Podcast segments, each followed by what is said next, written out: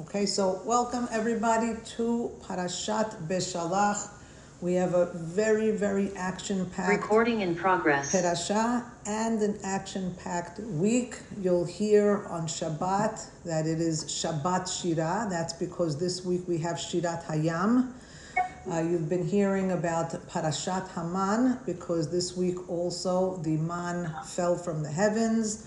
We have Tu Bishvat coming tonight, so there's really a lot of things going on. Um, I think the best thing to do is for us to start at the beginning of the Parasha and um, start to bring together some beautiful ideas. This week's class is dedicated by the Daniel S. Loeb Torah Center. Diamond donors Ruth and Raphael Fauzaloff in honor of the soldiers in the IDF who have bravely fallen, as well as for the recovery of the injured. Um, also, we have a beautiful dedication um, in memory of Marlene Bat Milo Aleha Hashalom, the sister of Linda Shama by Dr. Morris and Linda Shama. Um, I'd also like to learn today for the Refuah of Tamar Bat Chuta and for my mom's full recovery, Yafa Esther Bat Rachel.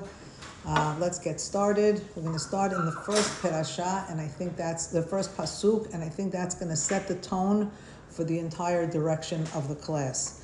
I'm going to read you the first pasuk. It seems like a run-on sentence, so bear with me. Vayhi beshalach paro et ha'am, velo nacham Elohim derech eretz pelishtim, ki karov hu, כי אמר אלוהים פן ינחם העם בראותה מלחמה ושבו מצרימה.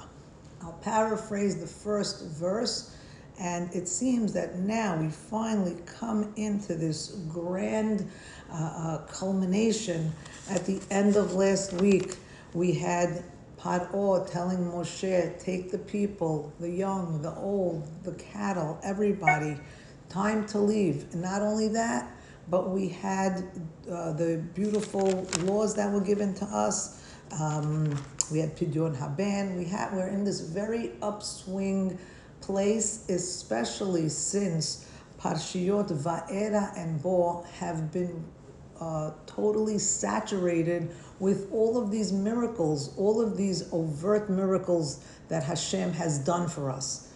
And so by the time we get to Parashat Beshalach, we would think that we're on a high, but those first few words should set a very important tone for us. And it's very indicative of the world we live in today and the way we process uh, events. What I mean by that, that first couple of words should have our heart sinking. First of all, Vayehi, we already know that things are going to get bad before they get better. Vayihi, when it starts out a Parshiya or it starts out a Megillah, Vayihi bimei Achashverosh, things are going to get dark before they get light. So we have that word there, but then we have Bishalach Paro et Ha'am. Come on. You're writing, uh, you're a journalist, and you're writing the news of what happened. What would the headlines say? If you were the author, you would say God freed his nation. But the way history is being recorded and the way the events are playing out, and the Torah is making us aware of this, and this is a very dangerous way to present events. Vayhi beshalach paro et ha'am. What did the people think happened at this point? I would love to say, they would say, wow, God, you really did all these magnificent plagues. The last one, our kids stayed alive, their firstborns died. We would think, after all of those miracles, that we would be in a place where we would say, God, I see your yad chazaka, I see your zroa netuya. Wait till I tell my children at every seder that I left Mitzrayim because God took us out. It's really tomato, tomato. You'd think I'm mincing words, but it really makes all the difference. Because this is how a generation will process events. If you're going to record history that says Beshalach Paro et Ha'am, you know why we left Egypt? Says the Egyptians, or the world would have us think we left Egypt because Pharaoh sent us out. And the minute we think that that's the reality, that Paro said, Kach valech, take your people and leave, that's going to totally uh, put a veil on what really happened. And once we go down that road, you'll notice the words Bishalach Paro et Ha'am. Guess what happens? We're no longer Bnei Israel. We're an Am. And then Velo Nacham Elohim. What happened? The whole time God has been saying, uh, uh, Ki ani Hashem. I want the people to know that I am the Yud Kevavke. What's the difference? Why are we calling God here Elohim? Elohim we know is the God of creation. Bereshit bara Elohim. Elohim operates within nature. By calling God Elohim here, we are negating all of the Yud Kevavke. We're not just negating all of the miracles and everything that broke the laws of nature but we're also negating that we play a role, that the partnership that the Jewish people have in our destiny is being shut out here, is being canceled. And that was always the strategy of the Egyptians when they gave us avodah kasha, when they tried to silence us. What they wanted to do was not only break the relationship between us and Yud Kevavke. They wanted us to go to this place where we would once again be mitzaryam, we would be constrained, we would not be able to see past the confines or the constructs, the constriction that we have in our mind. So when we're going to talk about leaving Egypt, we have to say it's not just a physical exodus. We're not just going from point A to point B. What's really happening here, and the world, and the Egyptians, or any other host country who's tried to annihilate us, what will they want to do? Besides rewriting history, they're not going to want to allow us to reveal, for us to have this revelation, for us to have this sight, for us to see that there's something beyond the physical. And I'm going to talk about that now because most of the Perashah, in one way or another, is going to talk about the revealing of the things that are concealed. I'll explain that a little further, but right away, just, just to get the landscape of that first pasuk, which is going to set the tone, which is setting the foundations for why God has to split the sea, for why He has to do all of these events, for why our journey is going to take so many twists and turns. It's all embedded in this first pasuk. Beshalach paro et ha'am. When you believe that paro takes you out, you're nothing but an am. And then Lo Nacham Elohim Derech Eretz Pelishtim. Who's operating? Elohim, the God within nature. And he doesn't want to take us through the Pelishtim, which would have been the greatest uh, ways. The GPS would have taken us the shortest distance between two points is a straight line. We should have gone through Eretz team, But it's Kikarovhu. It was actually a closer way for us Ki Amar Elohim, because you know what happens when we decide to read the fake news that it's Paro that sent us rather than say that it was God who redeemed us, then what happens to our mindset? Amar Elohim, Elohim is aware. Penyinachem Ha'am, again we're calling the people the Am, that these people are going to have a, uh, um, they're going to backslide What's going to happen if we believe that Paro is the one who sent us, and this is a little bit scary, then we're going to, in some crazy way, believe that our captor, which was Paro, is this person who is letting us go. If we're going to position him that way in our mind, then all of a sudden, what happens from there? Maybe he wasn't so terrible. He did let us leave. And maybe going back to Mitzrayim is not going to be the worst thing in the whole world. And that's not me speaking. This is what the people are going to say every time they hit a bump in the road. They're going to ask, what? There are no graves in Egypt? They're going to say, oh, we remember eating by Sir Habasar, by the flesh pots. They're going to remember Egypt in a warped, positive way. And this is a mind game that we today have to be so aware of. And so, as we're going into this Beshalach Paro et Ha'am story, we have to step out of the text for a minute and ask ourselves first of all, what are we leaving? We have to realize, of course, Menjeye, where are you leaving from? Mitzrayim. We know we're physically leaving Mitzrayim. And Fen where are we going? We know we're going to Yerushalayim. But there's something way more taking place. We're going from Egypt, from a place where we couldn't see a darn thing we couldn't speak. Our voices were taken from us. Our vision was taken from us. And where are we going? We're actually going towards first, before we go to Eretz Israel, we have to make a very important pit stop, and that is Har Sinai Matan Torah.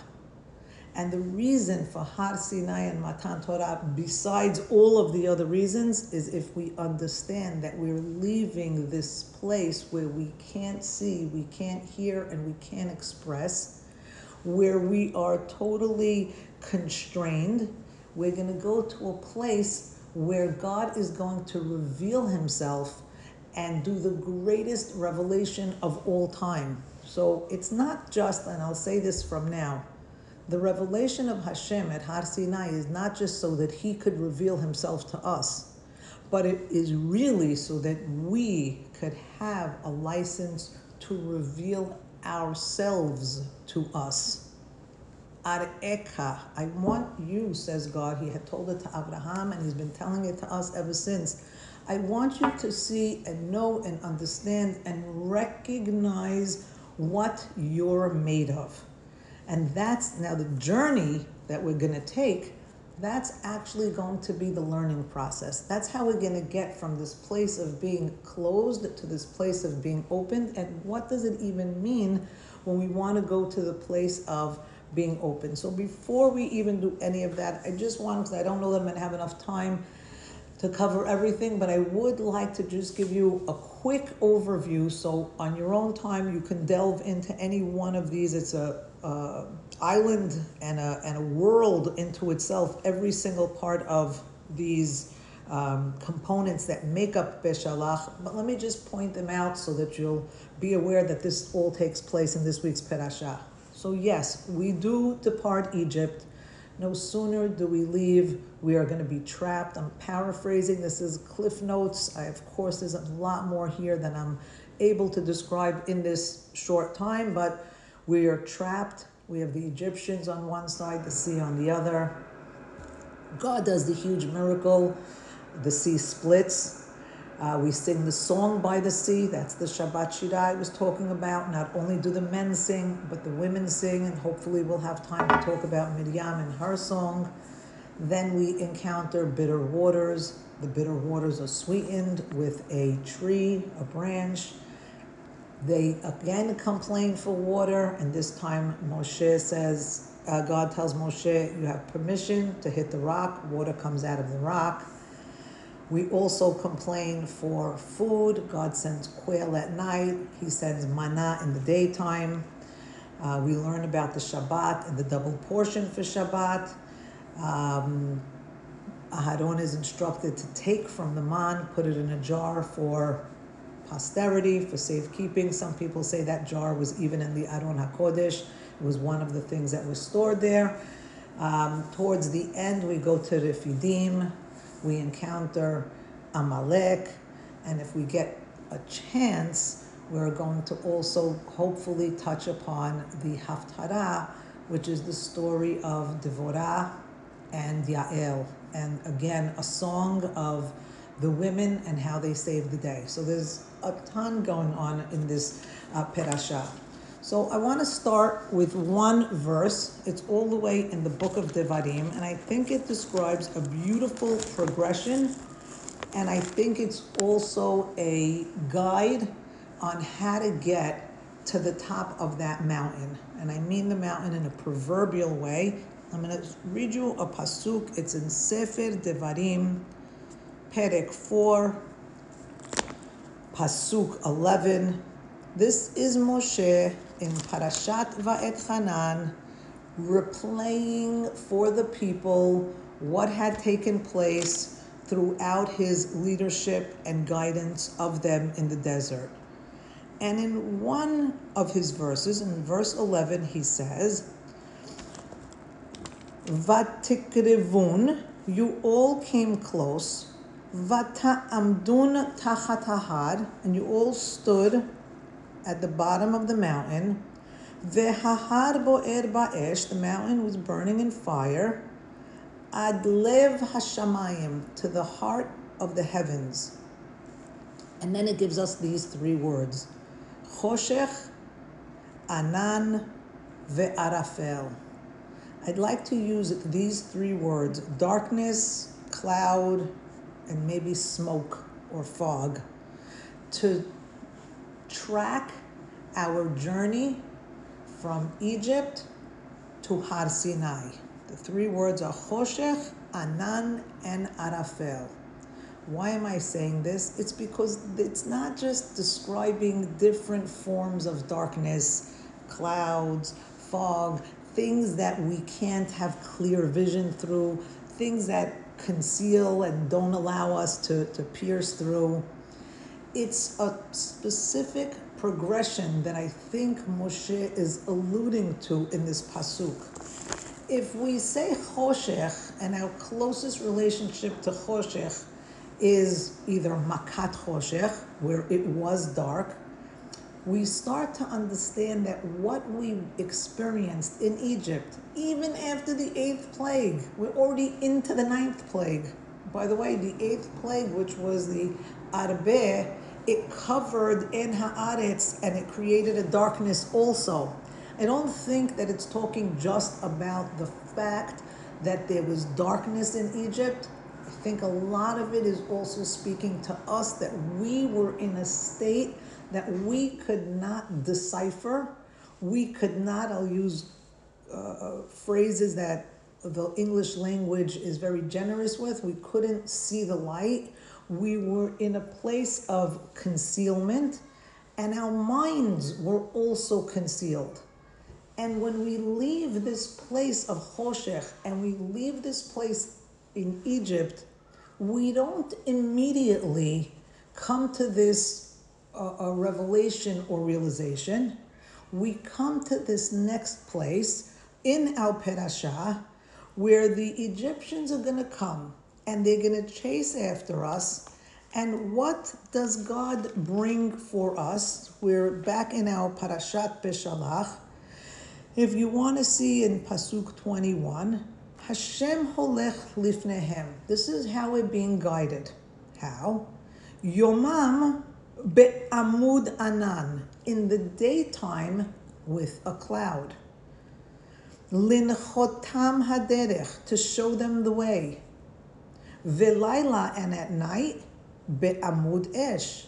Leha'ir lahem. With a pillar of fire to light the way for them lalechet yomam valayla, so that they could be able to move, to travel, to journey, to, I'd like to say also grow daytime and nighttime. So, practically speaking, it would make a lot of sense because a cloud would be more visible in the day, and a pillar of fire would be something that you could see at night. What does an anan represent? And this is very important for us. If we're moving away from choshech and moving towards the anan, I'd like for us to see how the anan is depicted here in our perashah specifically. So if you continue to Perek 14, verse 20, at this point, the Egyptians are chasing after us. And in verse 20, it says, Vayavo. So what's happening? The Egyptian army is at one side, the waters are on the other side. Vayisa amud he'anan mipnehem. The pillar of cloud lifts itself from in front of them and goes to stand behind them. And it stands, Vayavo bin Machane Mitzrayim. It positions itself between the Egyptians, Ubin Machane Israel, and between the Israelis, the Jewish nation. Vayehi Ha'anan Ve'hachoshech. And now we have this odd thing that the Anan and the Choshech Vayaer et halayla. See, we had said originally not to be a stickler, but the truth is we have to understand this clearly. Originally, we said the purpose and function of the cloud was to guide us during the daytime, and the purpose of the fire was to guide us at night. But now we have the cloud at night, and it's the very cloud that's going to Vayaer et halayla. It's going to illuminate the night. And then we have these next few words, which is a whole story in itself. And the two did not um, come close to each other the whole night. So one minute, how is it possible that the anan, which is something that bars a person that prohibits a person from seeing clearly. When somebody says, I'm in a cloud, it means I, I can't really see clearly what's going on. The cloud becomes, at this point, a way to illuminate their reality. So, the very thing in this world that would normally cause us to not be able to see well is now going to be ve'yaed. It's going to be a way for us to become enlightened. And this is a crazy phenomena. Because we said the choshech, that one's easy. You're in the dark, you're in the dark. Everything's concealed. But when you're in a cloud, you have a choice because not everything is clear. You could make some things out, some things are a little bit fuzzy. But then they add these words besides that the cloud is going to be the means by which we're going to be enlightened, they use these words, lo karav, and then these three words, ze el ze. There's only two times in all of Tanakh that these words, ze el ze, appear. And you'll know it because when we say the chazara, when we pray, we say the pasuk ve'kara ze el ze ve'amar, Kadosh, Kadosh, Kadosh, Hashem Tzevaot Melo Kol Haaretz Kevodo. You know where that pasuk is from? The condition. It, it's beautiful. It's in the Nakdishach later on when we repeat the. Yeshayahu? Yeah, who, yes. uh, is that Judy? Has to be Judy Yeshayahu. Nobody else would know yep. that. Love you. Yeshayahu Perek 6, verse 3, talks about the seraphim a lot of Kabbalistic stuff here, but it talks about the crown or the throne, I should say. It talks about the throne of God and it talks about the angels and their wings and how they relate and respond to God and how they say Kadosh, Kadosh, Kadosh three times. But before they say that, it says Vekara ze el ze.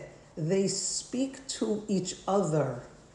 And then once they speak to each other, they're able to have this uh, a declaration or this expression that they're able to say kadosh kadosh kadosh. So what does that mean? Vekara ze el ze. What what is speaking to each other, and why would these words ze el ze be in our verse? And I think part of the uh, uh, illumination of the anan is vekara ze el ze.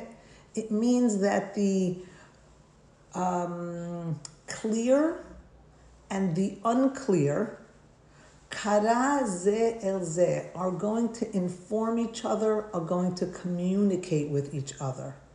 What's happening with this anan? The anan is going to interact, and I'll use words instead of anan. the um, unknown, the concealed, is going to interact with the revealed. I have to use words like that because it's the very Anan that's going to allow us to go through these waters, to go through this split sea. So let's talk about that for a minute because I think it's important that we understand what the Torah is telling us, especially for today, and why Shabbat Shira is such a such a big deal for us. This is an opportunity, and I'll, I think it's a Kabbalistic idea that the seas, that the waters, uh, um, I, I'll say that 95% of the underwater realm remains unexplored. The sea and its entire uh, um, co- composition is a metaphor for concealed worlds. The sea is a metaphor for that which we cannot see.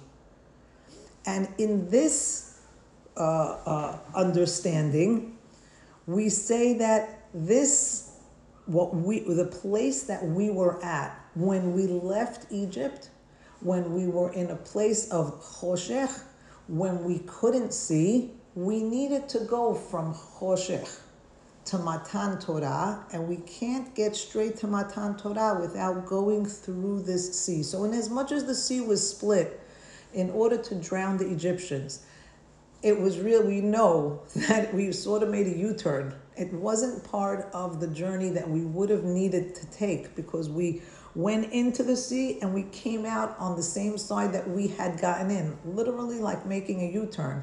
So this wasn't part of our GPS to get us from point A to point B. But we needed to go through the experience of going through the Yam Suf for something very particular.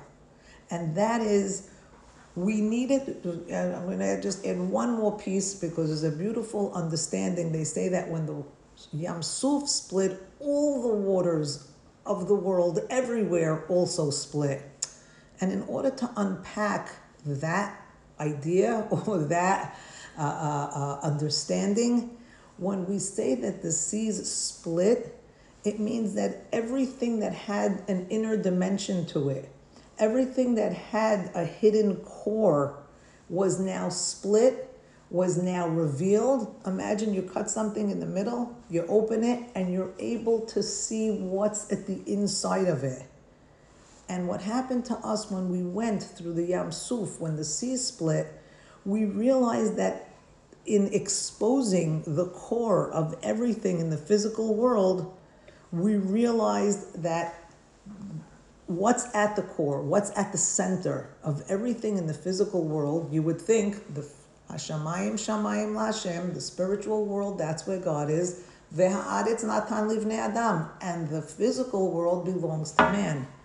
But what happened when we went through the sea is that everything was split open and we were able to see the spirituality inside everything that is physical. And I think that is one of the most important uh, ideas that this uh, splitting of the sea. It basically saying that the physical is nothing more than concealed spirituality. I'll give it to you in a different way. There's also a beautiful midrash that says that the simplest handmaid was able to see and have greater prophecy than even Yechezkel himself. And why is that? Because when we went through the sea, when the waters split, when we were able to see what's at the core, we were able to see that the physical world has God at its center. Now, it sounds maybe maybe it's it's very basic for some of us, but in seeing that, we recognized something else, and we recognized that there is a oneness the physical world and the spiritual world are one. Of course, we know Hashem is one, but there's something very important. You can't get to Sinai, and we can't, oh shoot, and we can't get, and we can't get to Matan Torah, we can't get to either of those without realizing not just the spiritual and the physical one, but the mundane and the holy, the Kodesh and the Chol are one, the earthly and the divine one. We in Egypt had this notion severed from us. Part of the concealment, part of the inability to call out to God, part of the inability to have a relationship with God is that we were in a place of disconnect. And what the splitting of the sea was going to do for us is tell us we're connected, we're always connected, we always have been, always will be. But in times of darkness, sometimes it's hard to see that connection. And so instead of keeping us in a place of darkness, Hashem is taking us through this sea. He's splitting everything open for us because without doing that, then we could never be able to receive the Torah in Sinai. In order to receive the Torah in Sinai, we already had to be in this mindset that we realize Hashem is part of our world. What is what was the Matan Torah? Maybe we should talk about that uh, for a minute. This idea that Hashem, a spiritual being, is coming into a physical domain. Again, we say Matan Torah, and I don't know what our associations are with it, but if you think of Matan Torah, or later on the Mishkan, which is a uh, take two of that experience, a physical place being um, what what's what's word being totally uh, uh, occupied or occupying uh, or being filled by a spiritual being, something finite, housing something that's infinite. How do those things work? Those things in the world of science, where there's mass and there's matter and there's space and everything is defined in a certain way, these concepts don't exist. These concepts can't exist. So when we start by saying things like Choshech, Anan, there's a darkness, we start out understanding nothing, then the Anan, which might be a fog, if we're open to it, allows us to see things that are concealed. Now, this is the craziest part. What is the uh, words, what are the words that are used for Matan Torah? I want Matan Torah to say sunshine, brightness, clarity. That's what you'd hope by the time we get to Matan Torah. We went from the darkness of Egypt to the light of Matan Torah. I'm a happy camper. But that's not what it says. And that's the world we're living in today. Because how is Matan Torah described? If you'll see next week in Perek 20, verse 18, I'll read the pasuk for you. Ha'am merachok. The people have to stand from afar. And where is Moshe approaching? He's approaching approaching the Arafel. The Arafel is a smoke or a thick cloud or something that's even more dense than an anan. And then we understand, hopefully.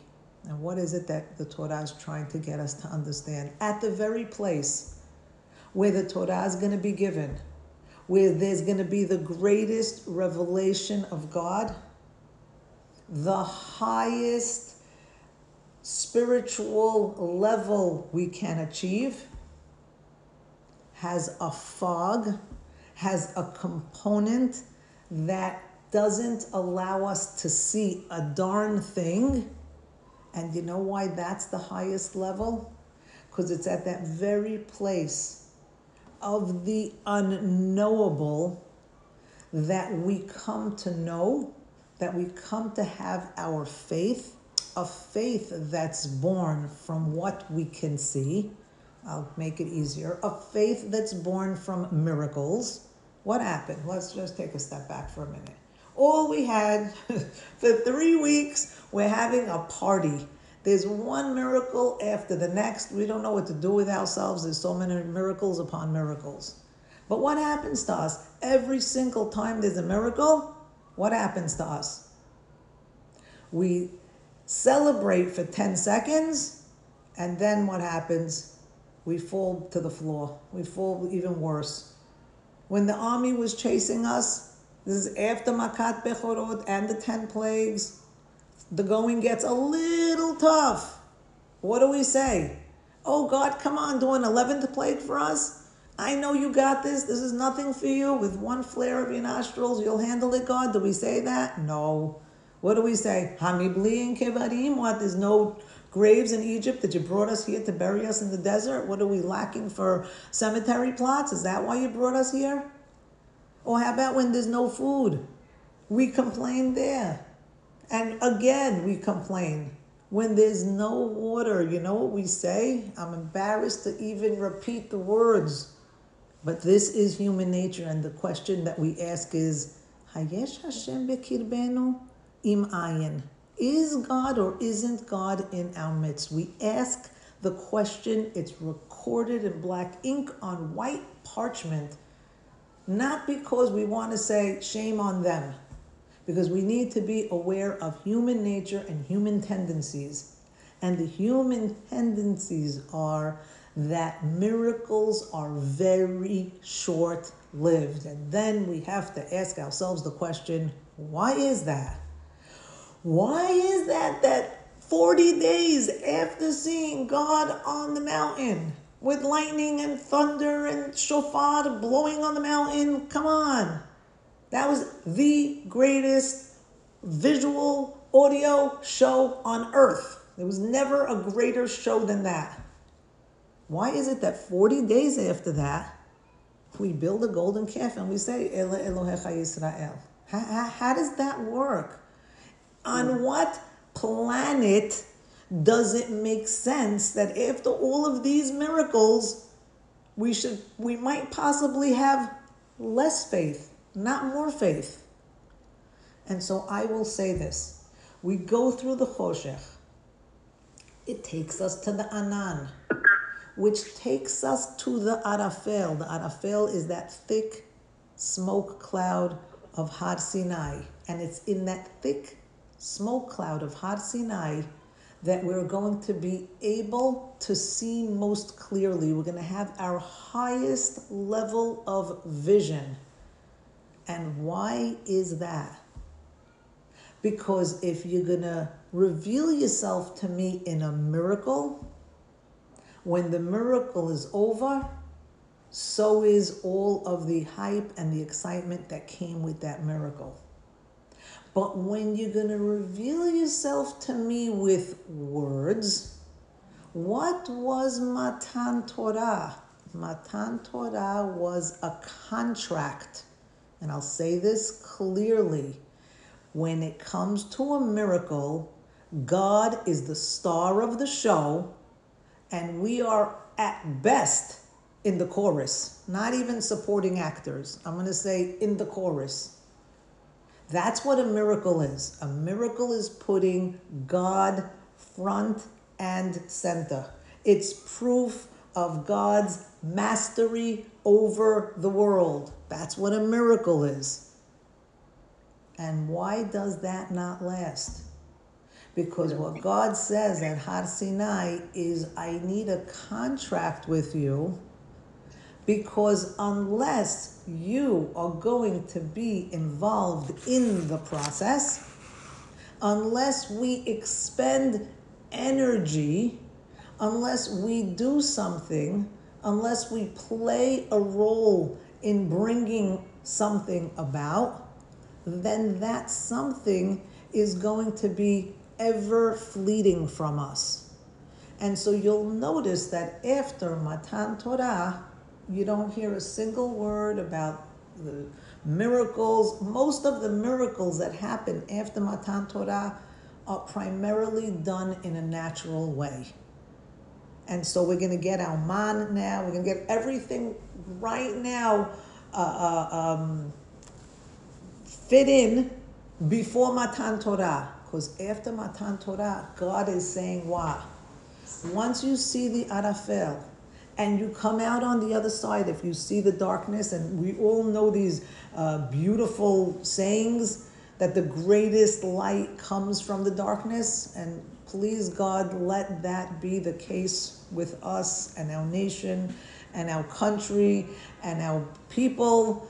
Please let the greatest light come from this darkness. How's it going to come from the darkness? It doesn't just happen. God says, I'm going to give you a how to, I'm going to give you commandments. I'm going to allow you to engage. I'm going to allow you to be involved in your journey and in bringing about your greatest uh, resolutions. And that's what the Matan Torah is going to ultimately be about. But I want to take a step back for a minute. Vivian? Yes. The- uh, What's really interesting is, is the, when they say, is the Lord present among us or not? The next word is Amalek. Vayavo Amalek. Thank you. So Zella, we love Zella because she's the best, and I love your insights. Zella is saying clearly the minute we allow What pasuk, the Zella? the it's, I'll- It's, at, uh, I'll wait a tell you. minute, Here. it's seventeen, pasuk um, seven, seven? pasuk seven. And the next word, the next word is Amalek. Right.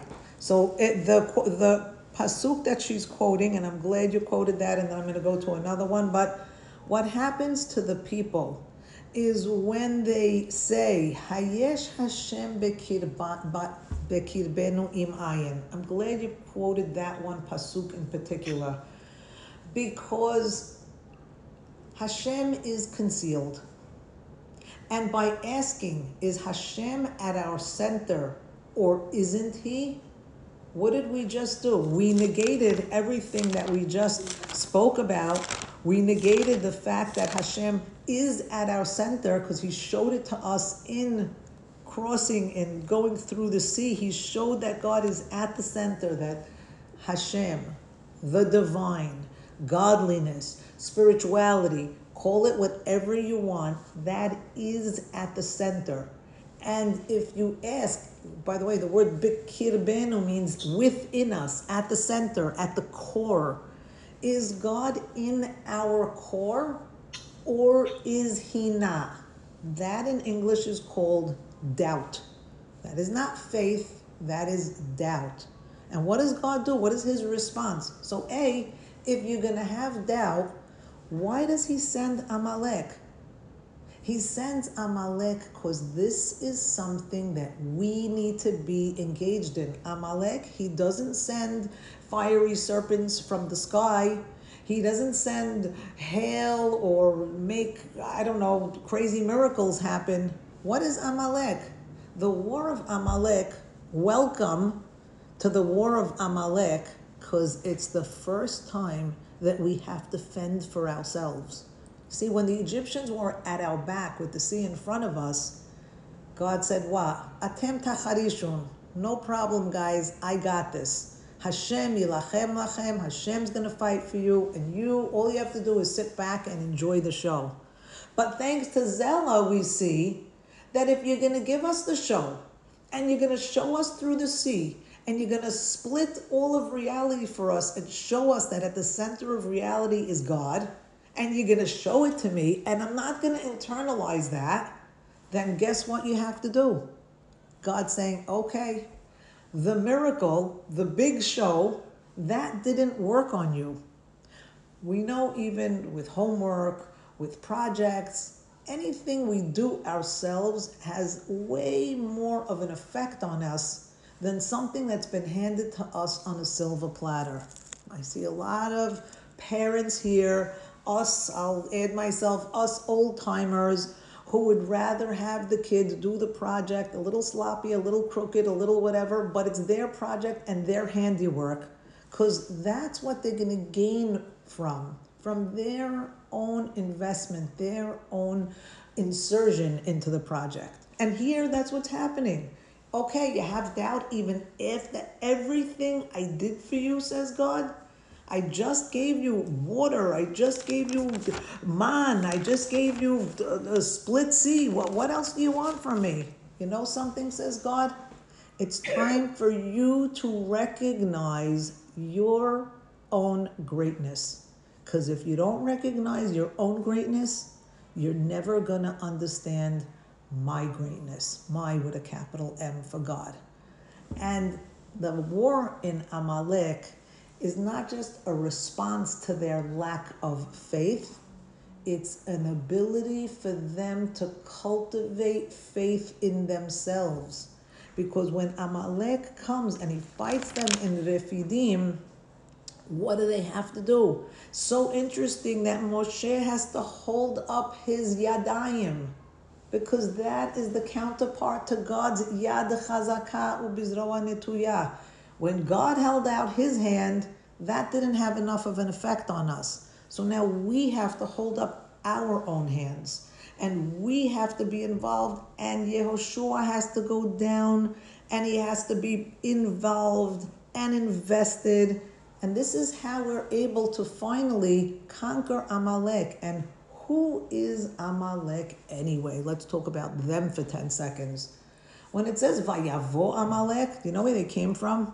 We know because we know that during the time of the spies, the people who rejected Moshe's uh, law that they can't go into the land, they forfeited the ability to go into the land for 40 years those spies had come back and had said, Amaleki Yoshev Banegev. We went into Eretz Israel, and who was right there at the south border, who's still at that southern border, is those Amalekim. Those Amalekim are the ones that were going to block our way. But that's not what they did. They didn't stay at the southern border waiting for us to come. Vayavo Amalek, they decided to preempt the whole thing and say before they even crossed the Sinai, that means they had to go all the way down south to where we were and come stop us in our tracks. And so that Amaleki that came from what was north to us, the south of Israel, they came down south to catch us in the Sinai. What was their what was it that they wanted to do? And if we just took a minute and we said they went from north to south, they went, we could say, from the mind, which is in the north, to the heart. What did they want to attack? They wanted to attack us, A, emotionally. Why? Why do they want to attack us emotionally? Because faith is an emotional thing. Faith is not something that happens in the mind, faith is something that happens in the heart. Because the mind is the first one to say, What do you mean? How could that be? I can't prove it. It's not a science. I can't quantify it or qualify it. The mind wants to be rational and wants to have proof positives. And faith doesn't work that way. So faith is something that you have to have in the heart. And they came down from the north to the south to attack what? To attack our heart, to attack our faith. That's the, the problem with Amalek. Yad al Kesya. They want to totally eradicate our ability to believe in this relationship that we have with God. And even if it means them having to travel from the north to the south, totally out of their way, they're going to do that because that's the job of Amalek. But that only happens when? When we have doubts in the first place. If we have no doubts, there's nobody that's going to mess with us. When we have doubts, we open the door to Amalek. And you know what God says? In fighting Amalek, in investing yourselves in the fight, you're not just eradicating these horrible terrorist people, you're also eradicating any force that tries to eliminate God from the world. That's what we're eradicating when we're fighting Amalek, when we're fighting the terrorists, when we're fighting the people who want to say that God doesn't exist. This is a fight that we win this week in our Perashah. This is a fight that we win in Amalek, and this is a fight that we win with Paro and the Egyptians. So I want to go back to that for a minute because I went right over it The Shirat Hayam is so beautiful in so many ways. We know that if we want to describe words, words come from the mind, but song is an expression of the heart. So we want to say, what is it that's being sung? And maybe most beautifully, because we don't have so much time and I can't live with myself if I don't talk about Miriam for a minute, because she's one of my favorite humans on the planet. Miriam comes after the men all sing, and maybe we should look at it together. It's in chapter 15, Pasuk 20. Vatikach Miriam Hanevi'ah. How much do we love Miriam? First of all, this is the first time her name is mentioned. Up until now, she was Achot Moshe, or she was Ha'alma, or she was Achoto. We never really have her name, but here she earns her name. And when I say Miriam Hanevi'ah Achot, you might think I'm going to say Achot Moshe. But they call her here Achot Aharon, not Achot Moshe, which means that she gained her prophetess status even before Moshe was born, while she was still only the sister of Aharon. And maybe we should stop for a minute and ask ourselves, what makes Miriam a Nivi'ah? What did she see? She saw the same splitting of the sea that everybody else saw. Why are you calling her a Nivi'ah? Why are you calling her a prophetess? And I say this, and I'm going to repeat it.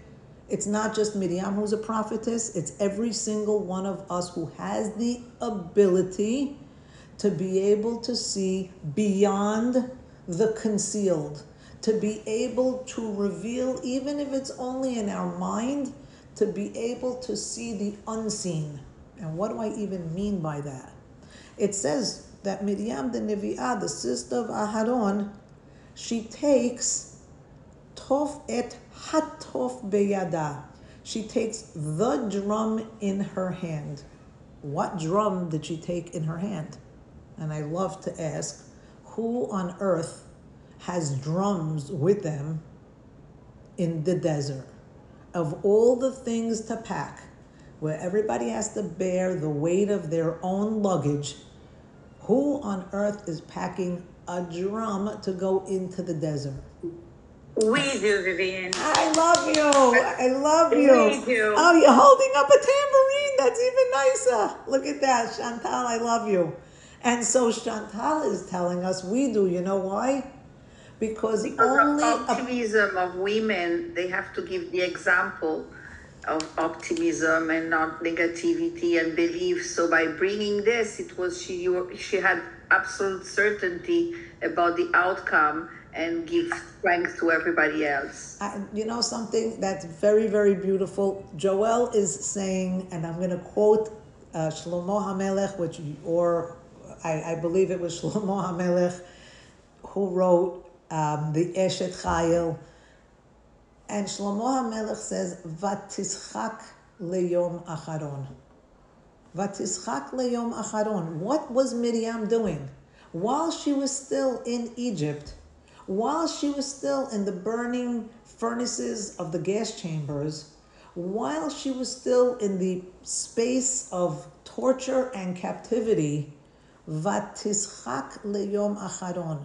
She was laughing at that point, knowing that the Yom Acharon, that in the end, everything's going to be okay. And Eshet Chayil is not a person who laughs at the happy ending. Everybody's going to be happy when everything is works out well.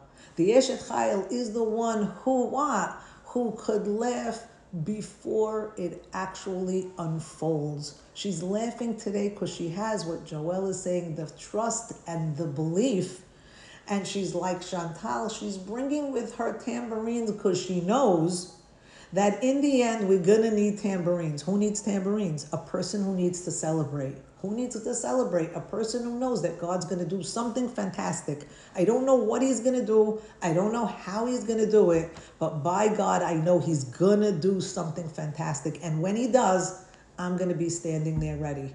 And really, my my my kol hakavod, my respect to, to all of you that you already are reading the Pisukim that way because that's your uh, way of looking at life. And this is what Miriam is asking us to do. She's saying, while they're still in Egypt, ladies, don't forget, pack your bags and pack your musical instruments. Some Mefarshim go as far as to say that the things that they took from their neighbors, because we know that the Jewish people were slaves and they didn't have music lessons or have time to play instruments, so they wouldn't have even had them. So either they made them or that was what they asked of their neighbors before they left. We would want to say they took jewels and rubies and emeralds, sapphires and diamonds, but some of the commentaries come and really depict these women as being so lofty that what they took with them were these tupim um, ubim cholot, were these um, drums and dances. Imagine a dance is a coordinated dance. So they spent time rehearsing for a dance that they knew what happened. And I'll just say this it's not Miriam who's the Nevi'ah. It is, I'm sorry, it's not just Miriam. This is an invitation to every single woman. I want to even say men as well to say what? What makes a person a Navi? What makes a person a prophet? Does a pro- does God speak to you and therefore you become a prophet? God says, uh, comes to you and, and, and gives you uh, insight as to what's going to take place in the future, and He wants you to tell the people, and that's what makes you a prophet? Or does your ability to see within this concealed, within this fog, within this cloud, if in the cloud you could see that God is in this picture, that the orah and the simcha is inside the yagon. If we could look more than ever, we need to see this today. We need to understand that it's not just a place of or a time of suffering, that in this is also God. And God being at the core of whatever this is means that we're going to be able to once again sing, please Hashem. We're going to once again be able to dance, please Hashem. Show us like Miriam was able to see. So, what makes a person a Niviah? Is the person has the belief that God is going to do these beautiful nisim v'niflaot, miracles and redemptions, and God comes in and does what? And he reflects what our beliefs are. She's a Nivi'ah because she was able to see God even in the place where he was not yet revealed, which means what? When we're in the dark, to be able to write a happy ending without any guarantees. I don't know what tomorrow's going to bring. But she didn't know either, yet she said, Bring your tambourines. That means that she's writing a happy ending. How could you write a happy ending from the gas chamber? You could write the happy ending because you know that that space, that place has God within it. And unfortunately, sometimes on a personal level, the person may not see the happy ending themselves in their lifetime, but we know and we believe, and that's why we say Am Yisrael Chai. It means that even if on a personal level, from our physical vantage point, something may look like a tragedy and is a tragedy for us as physical beings, Am Yisrael Chai means that God has and always will ensure that as a nation, we will continue to survive, and not only survive, but we will thrive. There's no question about it. We have and always will continue to do that. And how are we going to do that? We're going to take a page out of Miriam's book. We're going to have this understanding that the water is not going to be just a choma for us. It's not going to just be a wall for us on each side as we're walking through the uh, Yam Suf, right? They had a choma lahem miminam mismolam on the two sides of them. We don't want to be limited. We don't want to be defined. We don't want to be confined or boxed in or constrain ourselves. We have, like Miriam is showing us, we have the ability to recognize that that spark of infinity that we have inside of us that is what makes us limitless. That's what makes all of the uh, opportunities and the uh, uh, um, future limitless. We can't be, and if I have to end because the clock keeps ticking, but if I have to say one thing, I will say leaving Mitzrayim, leaving the place of constriction that says you can't do this a place that says you're you're limited. You only could do certain things. Those those uh, uh, my my nature my ability my inclination i can't uh, i can't accomplish all these things. All of that stuff leave it in mitzrayim. Now it's time for us to split our own seas to be able to see that god is inside every molecule of our existence is Bekir Benu, is literally inside us. And with that godliness that we recognize is inside us, then we know that the sky's the limit, that there's nothing we can't accomplish, that Miriam could sing and say, I knew it. I knew it so much that I was prepared for it. And that's what we need to cultivate to all be a prophet or a prophetess, is to bring God into the picture and even though I can't write the happy ending, I don't know exactly how it's going to happen.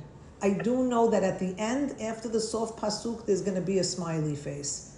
And at the end, God's going to figure out, as only He can, how He's going to take us from a place of Yagon to Simcha. And I'll just end with this if you have the time and you could read the Haftarah which speaks again about another magnificent Eshet Chayil, two more actually. It speaks of Devorah, who's the prophetess, and Yael.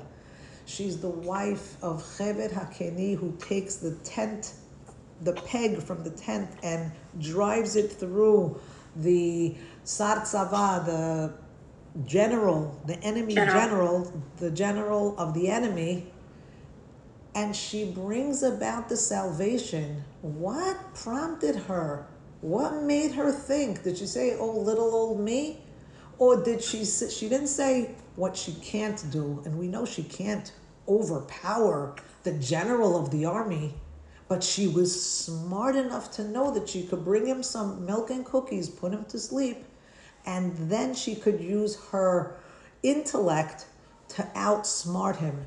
And how many stories have we heard? The lady who served the terrorists the milk and cookies. We have so much more to us if we believe in our inf- infinite abilities. We cannot at any point limit ourselves and think about how our hands are tied behind our backs, how we are gagged, how we're being silenced, how we're being canceled that's not where we are at all. Shirat Hayam is here to tell us sing and sing it loud and sing it clear and sing to the people, but most importantly, sing it to yourself and every day remind yourself. Shiru Lashem ki ga'o ga'a. We must sing because not only was God exalted, sus mabayam. The sus, the horse, and I'll leave you with this thought, the horse, which usually operates on instinct, and the rider, who usually operates on in intellect, both of them were drowned in the sea. What does that mean? That when Hashem deems it or wants it to happen, not the horse and not the rider and not their instinct and not their intellect, he's going to confound them. The horse, we know from tsunamis the horses have an instinct of something that's dangerous. Wait, there was a body of water here a minute ago, and now it's dry land. I, I have to think twice before going in here. As should say the rider. But they both went in there. And you know what happens to those people? The people who want to say Arik Harbi, who are thirsty for the Jewish blood, Hashem is going to see that they drown.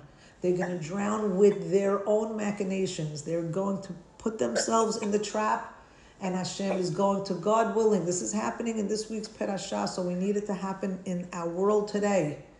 We need the waters to cover them over, and we need for us to come out and to come out singing and to come out with strength. And that's my prayer, and that's a blessing that is Beautiful, here. Vivian. Thank you, everybody. Thank you for joining us today. Everybody, I want you to know that my chayal, my beautiful chayal. First of all, I'm serious about the tambourines. I always was.